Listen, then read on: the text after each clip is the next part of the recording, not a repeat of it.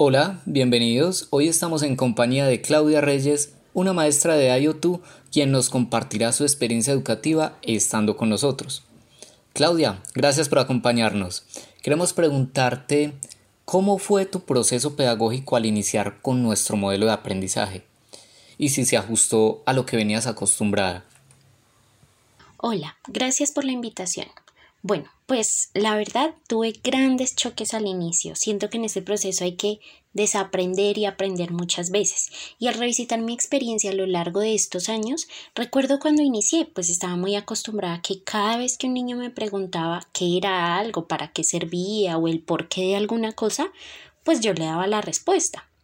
Y al llegar a tú comencé a ver que en lugar de dar la respuesta, lo que hacemos como maestros es invitar al niño a que responda a esos cuestionamientos él mismo, que lo explore, que lo indague y que él mismo encuentre la respuesta sobre eso que le interesa.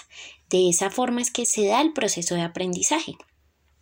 Recuerdo mucho, por ejemplo, una situación en la que una niña me preguntó sobre un pedacito de cáscara de huevo que se había ido por error en su desayuno.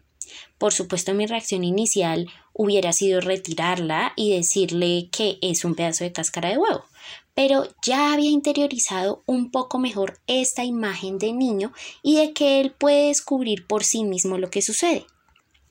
Así que invité a la niña a contarme qué pensaba ella que eso era y su respuesta inicial fue que era una piedra, así que al finalizar el desayuno fuimos al parque con el pedazo de cáscara de huevo, buscamos piedras y las comparamos, dándonos cuenta de que efectivamente no era una piedra. Y así continué haciéndole preguntas y permitiéndole que explorara otras opciones. Finalmente regresamos a la cocina y hablamos con la cocinera y ella descubrió que realmente era un pedazo de cáscara que se había quedado dentro del huevo por error. Esto es una evidencia muy real y muy clara de cómo si cambiamos la forma en la que vemos al niño, le abrimos un mundo de posibilidades a su proceso de aprendizaje y a la manera en que construye el conocimiento. Gracias, Claudia. De verdad ha sido de gran valor lo que nos compartes y esperamos que esta experiencia enriquezca y lleve a la reflexión a más educadores.